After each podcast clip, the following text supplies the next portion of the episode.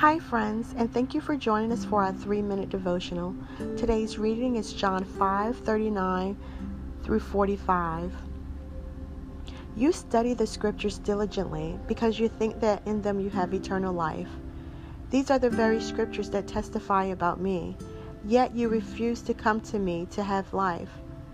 I do not accept glory from human beings, but I know you. I know that you do not have the love of God in your hearts. I have come in my Father's name, and you do not accept me. But if anyone else come in his own name, you will accept them. How can you believe, since you accept glory from one another, but do not seek the glory that comes from the only God?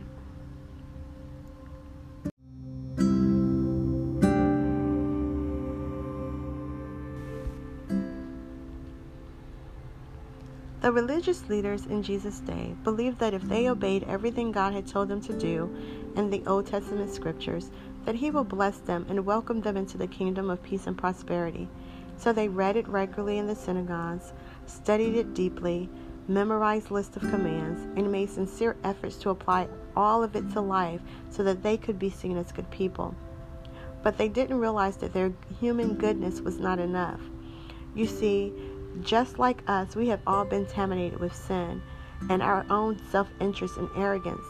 Their pride in their spiritual accomplishment blinded them from recognizing the Savior whom Jesus sent to take away their sins. They did not make the connection between the scriptures and Jesus. Many people today make the same mistakes. They search the Bible for nuggets of wisdom to help them manage the challenges of life.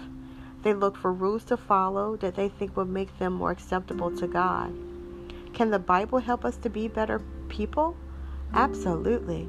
But we must begin with Jesus Christ and trust in his death and resurrection for forgiveness and eternal life. All of our human efforts are worth nothing without Jesus.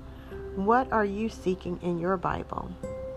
Lord, we pray that we will approach your word as to see who you are, to know more about you, that you will reveal yourself to us more and more, for you are the way, the truth, and the life. In Jesus' name we pray. Amen.